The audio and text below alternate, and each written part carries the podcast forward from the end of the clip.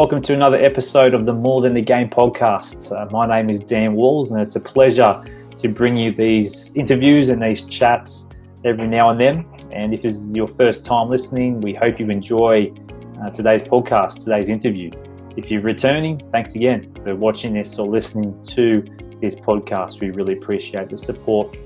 Well, with me today, I have a very special guest once again. They're all special guests in my eyes.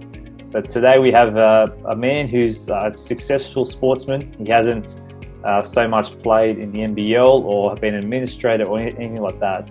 But he is an avid, avid basketball fan, and uh, he's won a championship or premiership uh, with the St George Illawarra Dragons in the NRL. He's got a load of great information and insights to provide us with today. And I'm speaking about Jamie Soward. Jamie Soward, welcome to the More Than a Game podcast. Yeah, thanks for having me. Uh, very excited. I love the fact that you said championship because uh, being a, a, huge American sports fan, as you can see, um, yeah, it is a championship to me. It's not a premiership. You go. So, mate, you have got the Boston singlet on, and you're a massive Kings fan. Uh, we are breaking the rules slightly. This podcast has been about basketball, but you are passionate about it, and that's why I got you on. So, where did that passion originally come from? I played basketball my whole junior. Um, I, I, loved it, and you know, I sort of had a decision to make around 12, 13, whether I was going to be a, a, attempt to be a basketballer or um, play rugby league, and probably my height uh, really made that decision for me. But uh, my mum was a, a, fantastic basketball in a state league system for the Wagga Blaze. Uh, she won a championship with them, and my stepdad uh, was a, a, very good basketball for the Wagga Heat as well. So mm. um, the basketball love has um, always been in and around me from, from when I was a young uh, young man, so or young kid mm. uh, from ten. But yeah, the footy side of things was dad. So um, the the basketball love really came when I met um, my stepdad. You know, he introduced me to the Boston Celtics, which is obviously yeah. my team, and um, yeah, a guy called Larry Bird, who I just became infatuated with, and mm. um, really you know, just admired uh, all that kind of stuff. So basketball has always been around uh, my family. I loved uh, watching mum play. She was really, really good. So,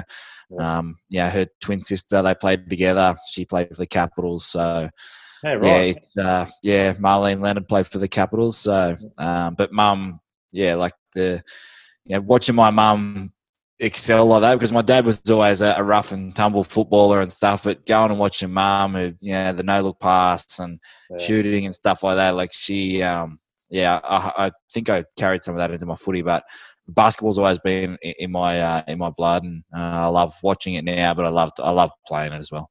Yes, there you go, mate. Basketball's in the blood. Didn't realise that. So. Um, you told me just before we started the podcast off air um, if you will, that you got uh, Paul Pierce's autograph tattooed on your backside. How did that yeah. come about? Um, oh, uh, yeah, I'm, I'm a diehard Celtics fan. Uh, for anyone that follows me on social media, um, I got the chance to interview Paul for through the NRL last year, and uh, he came out and did a, a, tour with Jonathan Thurston, a Legends tour, and um, they'd surprised me by letting me um, go to interview Paul. And um, yeah, I had actually travelled with my best mate over to see his jersey retirement uh, in yeah. Boston. So we saw his number get raised to the banners, and uh, we are both in tears and couldn't believe that we were there for, for that moment because we're big Celtics fans. But I uh, got the chance to meet Paul and uh, got a couple of signatures, obviously, and then yeah, my mate raced up and, and said because uh, we've already got the Boston postcode inside a little clover yeah. as well, and um, yeah, my mate said we should get him to sign our just above our butt and uh, get it and get it tattooed. so we both got it signed, and asking Paul Pierce to sign your, your rear end isn't the, the most attractive thing, but uh, he did it, and then I raced off to a, a local tattoo parlor, and uh, yeah, got it got it inked in. So it's so um, it's there forever now. He, he, just wrote Paul Pierce, thirty four, and yeah, um, yeah, it was like those moments you know, I've I've actually signed someone before and, and been tattooed. That person's tattooed my signature onto them, so wow. it was pretty cool to still have that fandom. And it's something that I'm glad I haven't lost in, in retirement is that whole fandom. Like you speak about the Kings, like going and talking to Andrew Bogut and, and, and Casper Ware and all those guys, mm. and you know, even talking to the owners, you know, Paul mm. Smith and hanging around those guys. That for me is a is a huge deal. I don't think they realise how giddy I am when I talk to those guys. So, uh, to get Paul Pierce, uh, his signature, yeah, it was just uh, a little bit of fun and happy I got it. And you proposed in half court in uh, Boston as well, I hear. it doesn't stop there, yeah. So yeah, um, yeah I got uh, figured out uh, a way. I just scammed him away, really, pretty much. I just kept hounding Boston, uh, the Celtics organisation, to try and get a photo, um, mm. which is what we're trying to do. And then um, I ha- actually had to propose over here, so the ring was insured. So we did it here first.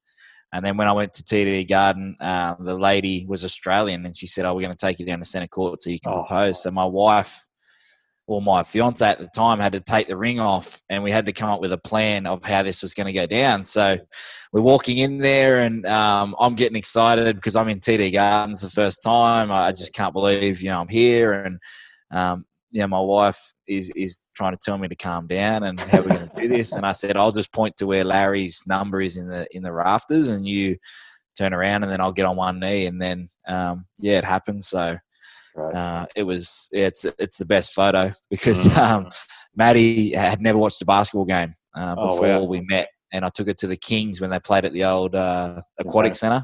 Mm. Oh right, and, yeah. And once that happened, she she became yeah obsessed with uh, with the Kings and obviously the Celtics. There's no other team in, in my house, so yeah, there you go. It's great, mate. Yeah, you mentioned the Kings. I've uh, in my role with the NBL, I've seen you there quite a bit and bumped in, into you a few times, and um, one, you've obviously been involved, as you said, but one of the key things that you were involved in was the uh, Celebrity All Star game and getting that up and running last season. And I was there for that game on Centre Court watching that, and uh, it was just a great, um, great game. Great to see so many uh, celebrities and ex-sportsmen uh, and women playing in that game. How did that come about to get that up and running?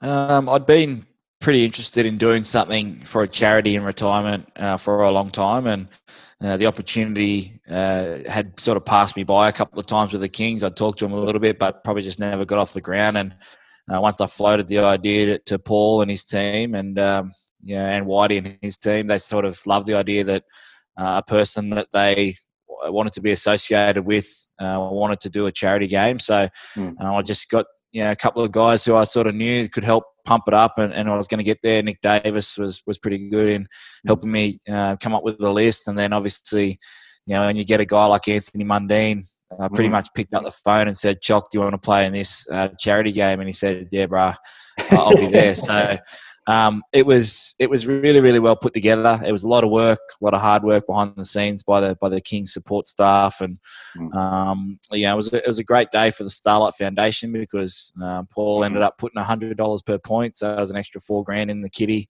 Right. Uh, by the time that sort of happened, but it was just sort of um, if we look at the American style of doing things, you know, the pre-game entertainment, I thought, mm. you know, there's an opportunity there once a year to have something special for the fans to come in and watch. You know, they see all the football stars uh, on the sideline, Josh Dugan, Adam Reynolds, uh, Marty Taupau, all these kind of guys. Latrell mm. Mitchell's been there.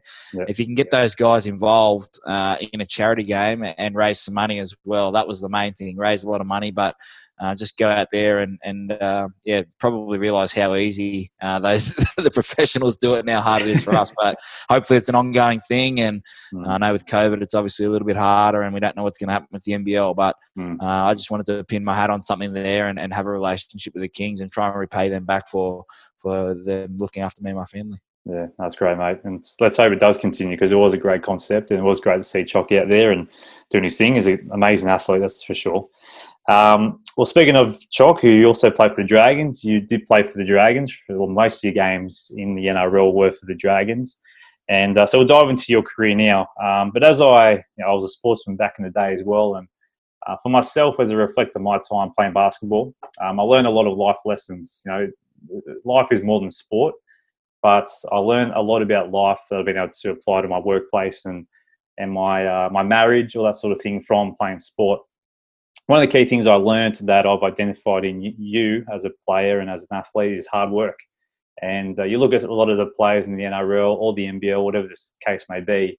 There's a lot of athletes that you look at and they just don't have to put the hard work in. They're just gifted athletes, like you played against them.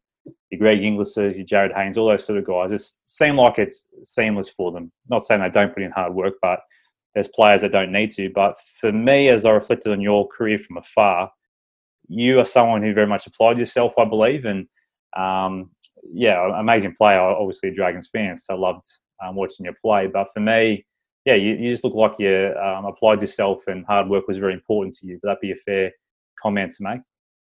Yeah, it's yeah, spot on. And, and you talk about life lessons and, and stuff like that. Um, yeah, I, I was pretty talented as, as a kid, skill wise, uh, within my age group, you know, growing up and playing footy in Wagga, uh, mm. but I wasn't big, so I sort of had to work out other ways to get around the field and come up with different uh, kinds of plays. And um, yeah, there was three or four other guys that should have made it uh, that mm. were more athletically gifted and yeah, probably more skillful than me. But um, I, I, just wanted it. I just mm. wanted it bad, and um, you know, I'd like to say that that drive and uh, motivation and training and um, you know perfecting of your craft lasts through your whole career, but it, it didn't for me. Um, yeah, once I once I sort of reached that uh, pinnacle, I guess, in 2011 and, and lost Wayne's um, guidance and, and that sort of um, hunger. I, I, wasn't a great trainer. Um, you know, I, would worked hard to get to where I had, and, and I'd still worked hard and, and worked on my body, but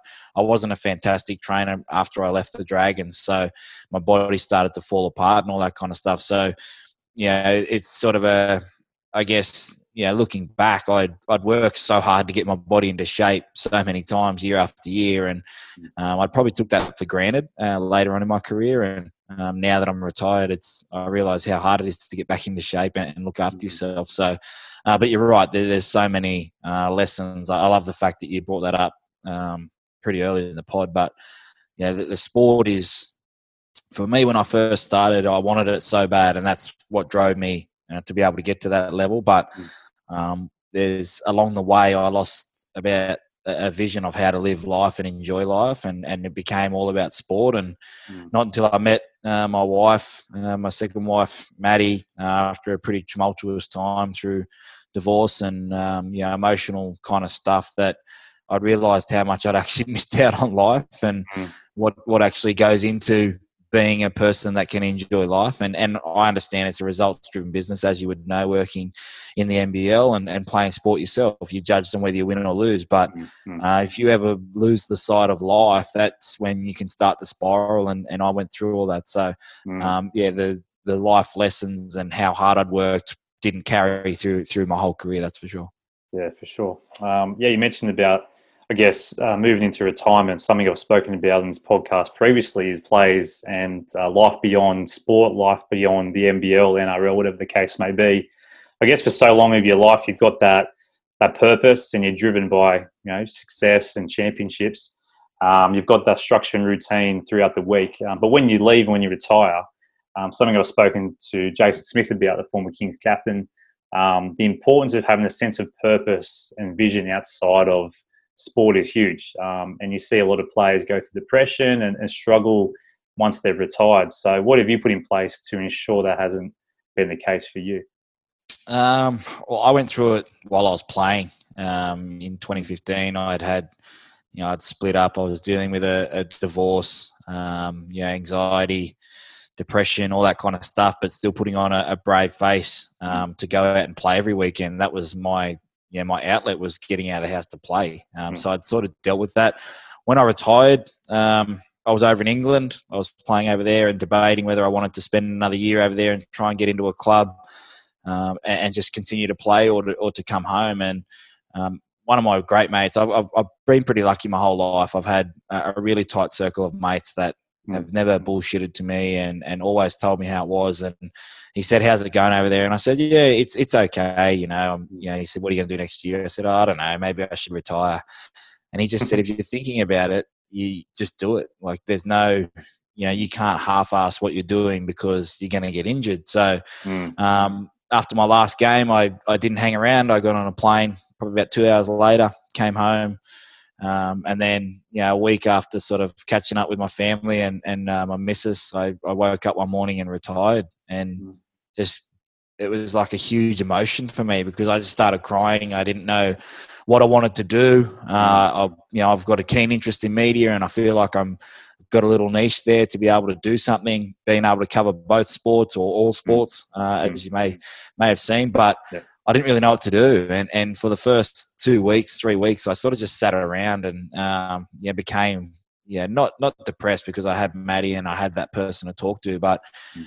my life just seemed like I just needed to slow down and um, you know, mm. just put some goals down. So I wanted to work in media. So how how was I going to get into the media? Was actually getting a job to start off with, and mm. um, I ended up selling toilets and taps and stuff out at Harvey Norman, uh. Penrith, and my missus got me the job because she she works at head office, and um, it was the best thing I ever did. Like, you know, if I'm being totally honest, did I enjoy it? No, not at all, because I would know nothing about toilets. But um, in terms of getting out and dealing with a lot of that stuff that I dealt with, you know, not wanting to talk to people while I was playing. Um, mm. You know, as soon as I finished training, going home because I didn't want to be caught in a conversation that made me feel uncomfortable or be seen or be bagged and all that kind of stuff. So I actually really enjoyed it for the year. And as soon as I started getting myself into a rhythm and routine, which is what you crave mm. as an athlete, you know, when you retire, you crave that routine. And yeah. once I started working, I got into a bit of routine. I started enjoying um, you know, going to work, and then the, the offers started coming in for the media roles. So um, it was sort of like a get to get the ball rolling. I needed to go through something that was going to make me uncomfortable and take me out of that comfort zone of what I've been in for 12 years, mm. and then get back to um, you know the, the goals that I'd set out for myself, which was to be successful in the media, and you know I'd like to be able to tell that person three, four years ago when I retired that it's going to be okay, mm. uh, but you just need to work hard on yourself because after I retired, it was my body was shot. Like I mm. would struggle to get out of bed because you know you go from training every day, putting up with pain, um, yeah, getting everything you can to get ready to play. When you don't mm. have to play, mentally your brain says this is great. Like I don't have to stress about this, and that's why people say, "Do you miss playing?" And I, I don't because I don't miss not sleeping for 24 hours after I play, and yeah. you know, nervous about if I'm in good form, like all this kind of stuff that goes mm. into it. And mm. you know, when you when you retire, your body just slows down, and you, you're slow thinking. And I, I see life in the game now of life and all that kind of stuff. And when I watch basketball and footy and whatever, I see it so much clearly than I ever saw it when I was playing. And mm. uh, it's something that I enjoy and, and, something that I feel like I can pass on to younger guys or, or younger people really in, in the mm. profession if they get into professional sport. Yeah, that's fantastic, mate. Just before I dive into your media, um, which I had here, just want to touch on the anxiety, depression, because I've yeah. struggled with it myself. And um, there's no doubt, because it's so prevalent these days, there's no doubt someone watching or listening now to the podcast who's going through it themselves. And um, you know, it is tough. It's full on, and particularly in the season of life we're in uh, with COVID, it can be so overwhelming.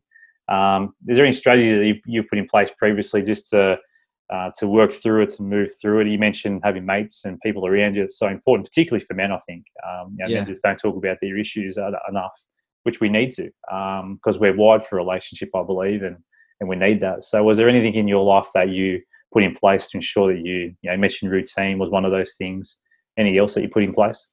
Um, I, you know, I, I, was very lucky that I met Maddie at the time I did mm. uh, in, in, the crossroads of my life, and I remember the first time. Um, you know, she brought her dog over and she uh, she said, "Should we go for a walk?" I, would never gone for a walk by myself, um, wow. Wow. and yeah, it was a real eye opener to like oh, you can actually leave your house and put your headphones in and go for a walk and just, you know, in, in, get some fresh air. So mm. um, that became a, a, real part of our routine was was walking. And you know, sometimes when I was looking after the the dog, you know, when she wasn't there, I'd just take her for a walk because I felt safe in that area. And I think um, you know, dealing with that kind of stuff is is obviously people are being more aware of it, but also you know, talking about it for me um, became a, a, real. You know, I, I seek some help while I was playing and talk to someone about my issues and, and what had gone on and stuff like that. That became a real um, outlet for me, and you could feel the life start to shift after that. Like it was mm. like a a chapter closing on on some of that other stuff, but opening a new chapter and opening my views and you know how I was going to see the rest of my life in a different way. So mm. um, I remember one time um, dealing with anxiety, and I still do in certain situations because social media is, is everywhere and mm. you know you go out to public settings and um, I like a beer I like having a punt um, I've gambled too much at some stages in my life I've drank too much at, at, certain stages in my life I've got a balance now but I've mm. been out in situations where I felt really uncomfortable and got into heated you know because I felt like they were just trying to make uh, me their their story. You know, they were trying mm. to, and that's the anxiety and the paranoia that goes with being in the public eye. So, mm. um, I went to the mall once. I went down to get a, a shirt and a pair of jeans. Um, I went and bought a juice first, and I heard someone start sort of yelling out at me and start saying something. I ended up buying a pair of pajamas and a pair of sunglasses. I didn't need any of those two things, but they were the most quiet stores uh, around me, and I felt like that I had to escape what was going on around me. And mm. um, looking back now, it's like it's funny that you know that had happened, but at the time I was really like shaking, and I'd walked out and spent you know, a couple hundred dollars in sunnies that I didn't need, and mm. just because I wanted to escape what was going on. So, yeah. um, dealing with it, I think, you know, it's important to slow down and, and take a breath mm. and realize you can live in that moment, and you know, you can you can walk away, you can go and get a glass of water, but if you slow everything right down, pretty much like anything in life, if you slow it right down and break it down to that moment and worry about the process and not the result of what's going on, mm. then you're going to be okay. Yeah, hundred percent. Uh, well said, mate. I think um, just touching on that. Um, finally, I one thing I've learned from my experiences is that um, going through it, so we're so wide in society, I guess, to run away from hardship and suffering. And um, I learned through my experiences, no, you need to embrace it. You need to embrace the moment, as you said. And it comes back to your sporting career as well, but also another life application point. I think that um, you know, when teams are going bad or uh, your team's not going that great and you are in the public eye, I guess, I think you, there's this tendency to just want to run away from it. But I think wisdom says embrace it, learn from it. How do you grow in that situation? So, um, just reflecting on your sporting career and, and that concept, um, has that, is that something that you feel um, has been helpful in your in your career? Just um, embracing the moment, as you said, and trying to learn and grow from it. I think I have learnt to embrace it in retirement more than what I did as a player. Yeah. Um, you know, when you when you start to work in, in the public eye, everyone's going to have an opinion, and you know, I use that to fuel me at, at a lot of my career because I was an emotional player. You know, I mm. if I was going well, I sort of looked for that article or uh, person that didn't think I was going well and tried to get that to drive me. And mm. uh, at, at sometimes in my career, that was to my detriment because it, it, took my focus away from the job I was actually doing. But um, once I got into once I started to get into the media and retirement, I had to make a decision that you know not everyone's going to like you, but mm. you know it's a matter of having your opinion. And if you've done the research and you believe in your opinion, then you start to embrace the comments because people are going to be personal, people are going to be racist, all that kind of stuff. Like we're never ever going to stop that, which is really really sad. But mm, um, the people that I enjoy talking to, that I embrace, you know, this sort of back and forth banter with,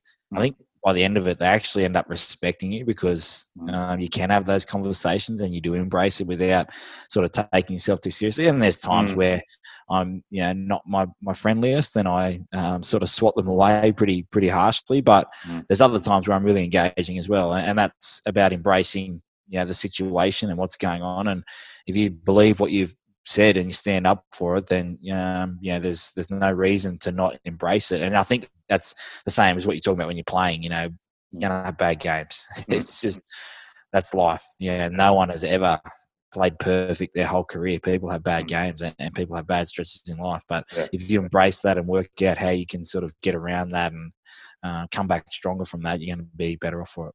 Yeah, hundred percent.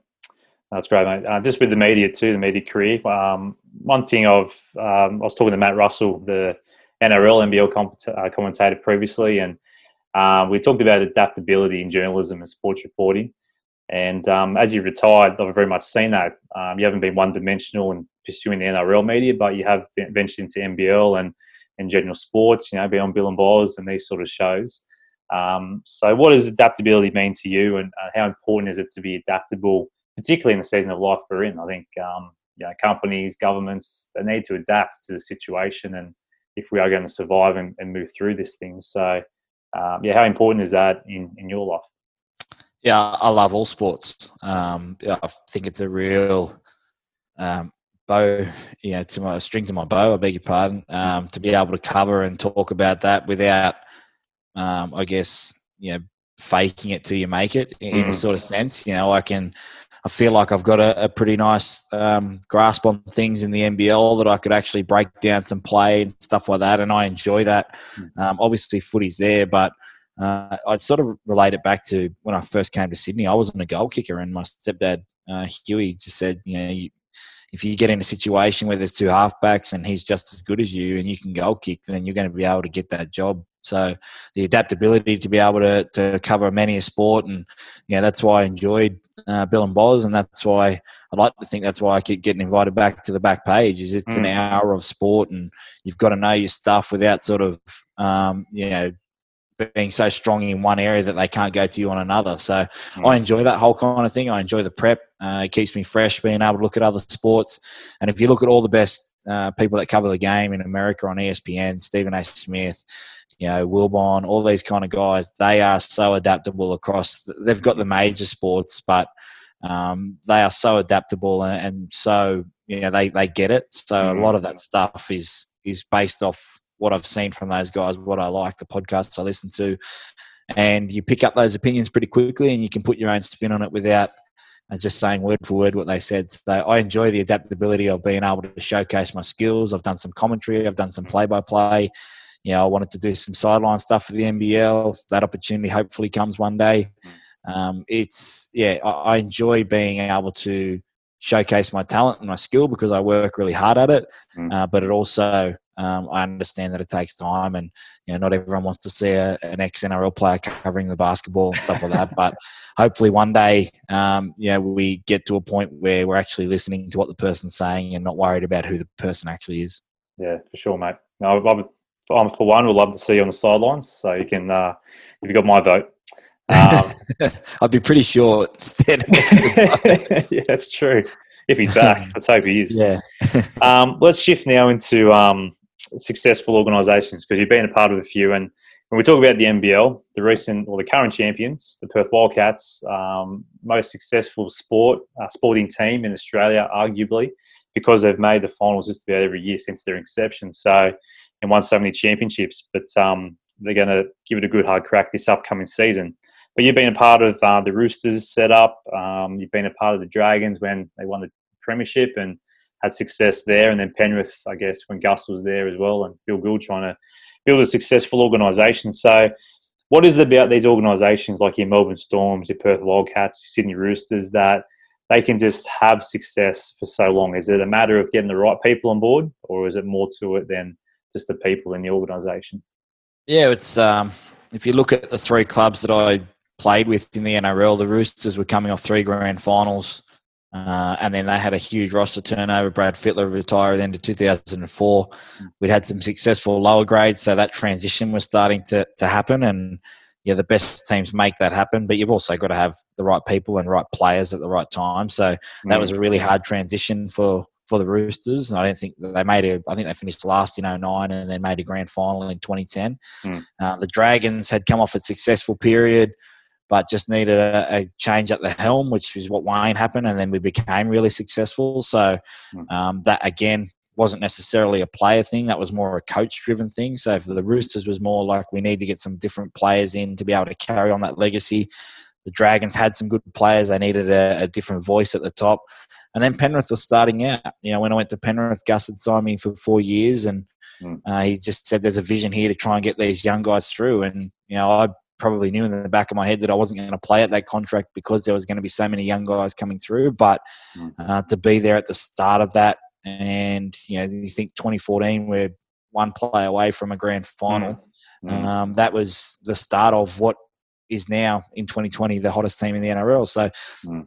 org- successful organisations always, you know, they have people that I, I, think about the Roosters right now in the NRL. Mm. Nick Politis, they have board members that do board member stuff. They have the coaches that coach and the players that play, and that is never defined anymore by one, two, and three. There's that, that never gets blurred. You look at the Brisbane Broncos at the moment, who are struggling. Mm. They're just so far distanced and separated that you don't know who's doing what, and you don't know what their direction is. So I mm. think being clear cut, having a direction that everyone believes in, allowing the players to play, the mm. coaches mm. coach, and the administrators administrate, mm. uh, goes into being a successful organisation. Yeah, well put, mate. That's that's so true. And you mentioned the coaches. Um, it's important to have a successful coach. So, from successful organisations to successful coaches, you were obviously coached by Wayne Bennett, and you could probably say the NBL equivalent is Brian Goorjian, who's back for this up- upcoming season. A phenomenal coach and a great guy. Um, first of all, what makes a good coach in your opinion? Because you've been under quite a few. And when you reflect on those two guys, Brian Goorjian and Wayne Bennett, for both of them, the rap on them is they're such great man managers and um, they're great mentors. So they're not just about the X's and O's. Um, they have a good rapport with the playing group as well. So, um, so yeah, what what else makes a great coach at NBL, and NRL level? I think it goes across all sports. Yeah, I think the longevity of the, the great man managers is probably what stands out to those two guys. You know, Brian Goorjian obviously was successful in what he did in winning championships, but you need to be able to keep hitting the refresh button on, on those longevity in, in, the teams. Like you think about what he did with that Kings team, like mm. they were very talented, but you know, how do you keep getting the best out of those guys, which is what mm. Trent Robinson's doing at the Roosters and what Wayne's been able to do year after year is put get the best out of his guys each week enough to be able to be successful throughout the season. So mm. I think that you know I've been a part of um, my coaches. I think four or five of my coaches throughout my career have all won um, premierships. So it's there's a lot that goes into it, but it's that longevity of man management, understanding that not everyone's the same. Not everyone needs a, a cuddle and not everyone needs to kick up the ass. And I think that, you know, Brian coming back into the NBL um, is a huge coup for the NBL and, and the Illawarra Hawks. And hmm. Uh, they're going to well, the need. Hawks, mate. No longer the Illawarra Hawks. oh, sorry, just the Hawks. yeah. Um, but yeah, it's, uh, I, I think that um, yeah, those those guys tend to get the best out of their players because their players can trust them, and mm. you know that when you go in the trenches, you know, I think about many a press conference where I didn't play as great, and a question had come up, and Wayne had come out and deflect it, and yeah, you're all in it together because as a guy that stressed a lot about um, that kind of stuff, you know, there was nothing better than knowing that your coach has got your back. So I think that, you know, the Hawks will be looking to get some of the best out of their young guys that have had a tough year last year and gone through some adversity and get someone in there that doesn't waver. You know, how wherever the season's going, they're going to be turning up, working hard, and um, you know they know what they get out of their coach. Mm, absolutely. Um, just a quick one on Wayne Bennett because um, you were part of that 2010 Premiership, which we'll come to again. But um, one thing I, I noticed on, um, I think Paul Kent was talking about last night on uh, NRL 360. I know it was the Matty Johns podcast, and he was talking about when you guys went into the sheds at half time when you were down. Um, and you can verify this is true um, if you wish. But he was referring to Brian Smith and how Brian Smith in that halftime break was just all over the board, X's and O's. He said confusing the Roosters players, whereas Wayne Bennett just walked around as he does quietly and just apparently said to you, all he said was, "When are you guys going to start playing like St George?" Is that yeah. true? Um, yeah, it's true. He yeah. um, he just said that's not the Dragons out there. I don't know who that team is out there, but uh, when you guys play like the Dragons, um, you're going to be you're going to be okay, and and all we need to do is win the second half. And mm. you know, I don't, I didn't hear anything, but we need to win the second half because I it happened that quickly and we were losing. So yeah. For me, I was like, no shit, we need to win the second half. So um, yeah, it was. He just had this calmness about him, and uh, there's a documentary coming out later later this year. I think about the end of September that shows the calmness and the vision. And, and I'd forgotten about that grand final day, the little bits that go behind because you you turn up, you prepare, you turn up, you hopefully win and then you party and you know those little moments that you in the preparation you probably forget about but mm-hmm. his calmness certainly rubbed off because we'd been in that situation the week before uh, down at halftime yeah probably not playing our best and need to get back to our to our A plan, which is what we called it. So, mm. um, yeah, after a great start, we'd gone away from that, and you know, his calmness and, and it'll show in the documentary. His calmness hmm. reflects on the group, and then we come out and you know, people often say, you know, what was the turning point? I think that first set after halftime, it was a completely different side. When you look at that first set and how where we turned the ball over, um, yeah, that was that was the Dragons that had been dominant all year. Yeah, I was as a Dragons fan, I've been following the Dragons for so long. It was such a good feeling, and no doubt to be a part of it. But um, yeah, so obviously every sportsman's dream is that's what you're aiming for for the championship, the premiership success, and Unfortunately, Kings missed out on that last season, but um, being a part of that win in 2010, um, yeah, that was your only premiership, wasn't it? From memory. Yeah. yeah. What was that like just to experience that where many other players miss out? Yeah, it was. Um, yeah, I'm still very proud of it to this day. I've worked really hard to get in that position, and the mm. team had gone through so many um, ups and downs through that little period to get back to that position to be able to perform on the big day. So, mm. um, yeah, winning a, a, ring and being able to show it off, and, and in retirement, you know, the best part is being able to just share it with Dragons fans who mm. were there, or you know, they can see where they watched the grand final and being able to show them the ring. So, um, that's you know, to me, that's what you play for. You you know, the individual accolades come along with team success, and I was I was a product of that at the Dragons, and mm. you know, lucky enough to be able to convert that into a premiership.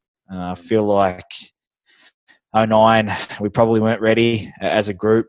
Uh, and 2011, I felt like we left one on the table because mm. uh, we'd, we'd had Origin and struggled, and it ended up costing us uh, towards the back end. So, yeah, it was. Um, I'm very lucky to get one. Yeah, hundred percent. Yeah, 2011 season. I remember just quickly, I was at the game against the Broncos. That was probably the best game of rugby league I've ever seen in terms of went to extra time, did it from memory. Gold yeah. And Lockyer's last game. game. Oh, 100%. Yeah. Gasnier's last game, Lockyer's last game. It was it was phenomenal. But um, we had to ch- chat about basketball, so let's move down that path a little bit more. But um, shifting gears a little bit, you are obviously um, proud of your Indigenous heritage and played for the Indigenous All Star team and also the 2008 team at the World Cup from memory as well. So I'm very proud of it. Um, the NBL have also done some great things in terms of um, celebrating Indigenous heritage, and Tyson Demos from the Hawks has been a big part of that. Um, yeah, what can the NBL do, I guess, to grow that a bit more, maybe, and and more broadly, you know, we talk about reconciliation and moving towards, um, yeah, obviously seeing people that every life matter, I guess, particularly Indigenous Australians. So um, in your opinion, what can be done to ensure, um, I guess, that young Indigenous Australians are, are, looking up and having goals and, and, and looking forward to, to life, I guess? So. Yeah, well, I think um, the first thing is, you know, the way the NRL do it now, we, we got to you got to start somewhere. You know, 12 years ago um, when we played in that game, the you know, we had hardly any gear. We didn't have a real design on the jersey. It was very basic. We played in a, a warm up match really for the World mm-hmm. Cup, so mm-hmm.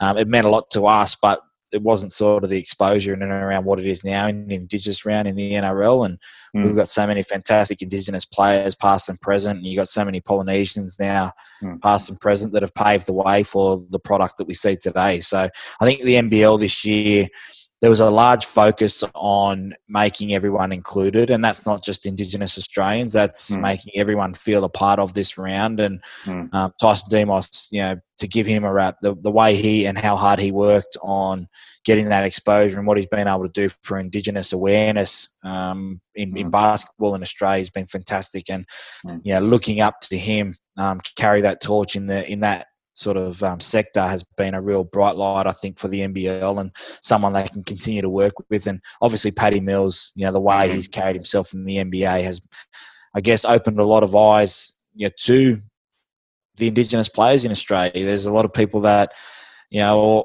I get asked all the time, "Are you Indigenous?" and and I am, and I'm very proud of it. And you know, you, coffee's coffee, no matter how much milk you put in it. I think that there's a lot of people in Australia that don't know um, the Indigenous players in the NBL, and I think we see mm. that, you know, that how proud that you are. You you know you don't have the skin color doesn't dictate how proud you are to be mm. uh, where you're from. So I thought the NBL did it fantastic this year. I was I was proud to be there uh, on the Indigenous round for the Sydney Kings and be a part of that, and mm. the way they did it, and invited Preston Campbell down and.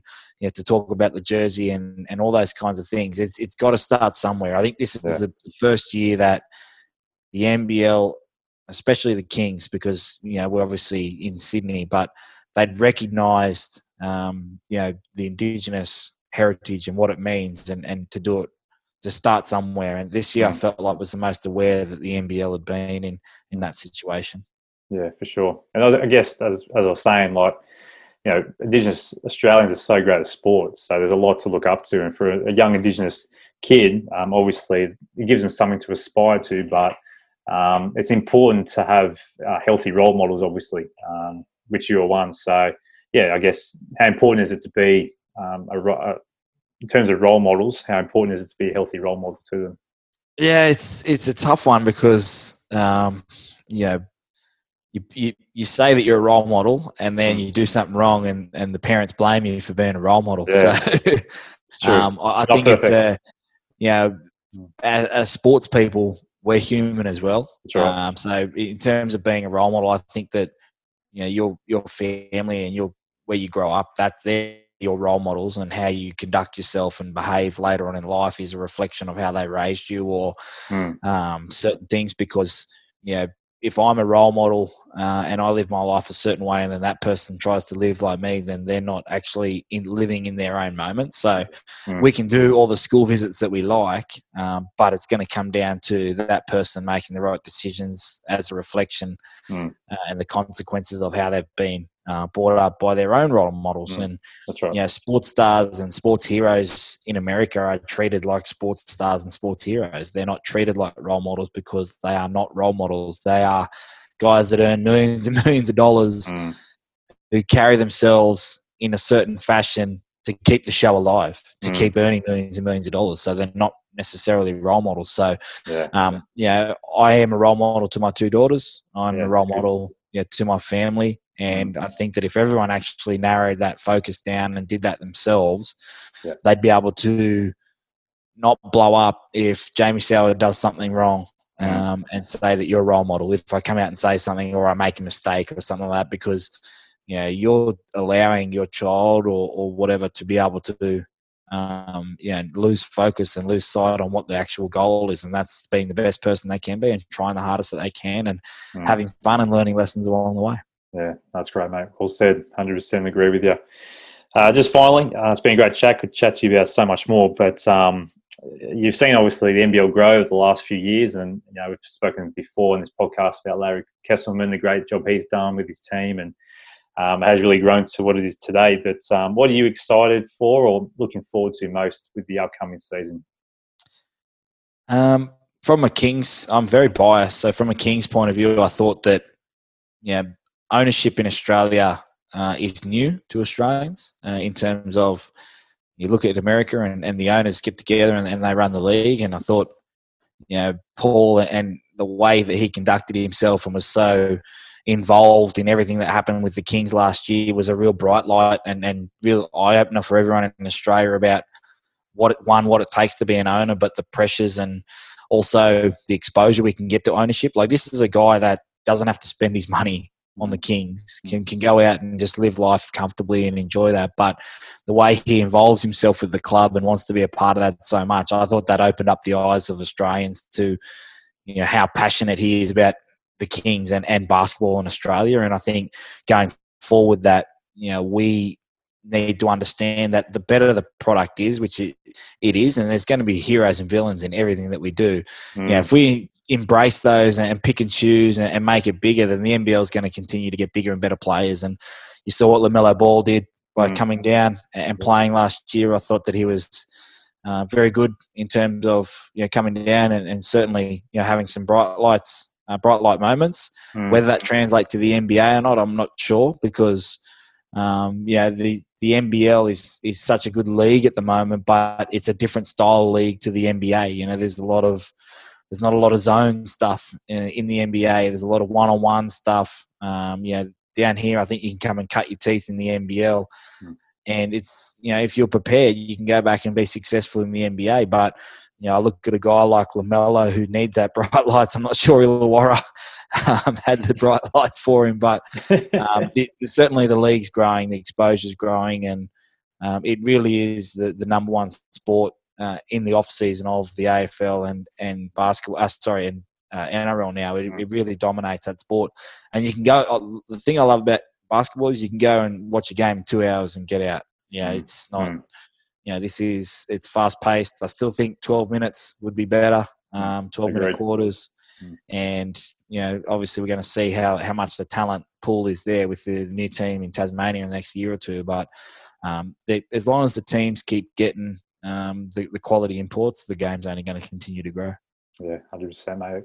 Once again, agree. Well, mate, it's been great chatting with you. I really enjoyed the chat, um, but uh, we'll leave you to it. And uh, thanks for joining us on the More Than the Game podcast. Thanks, brother. Too easy, mate. Thank you. Take care.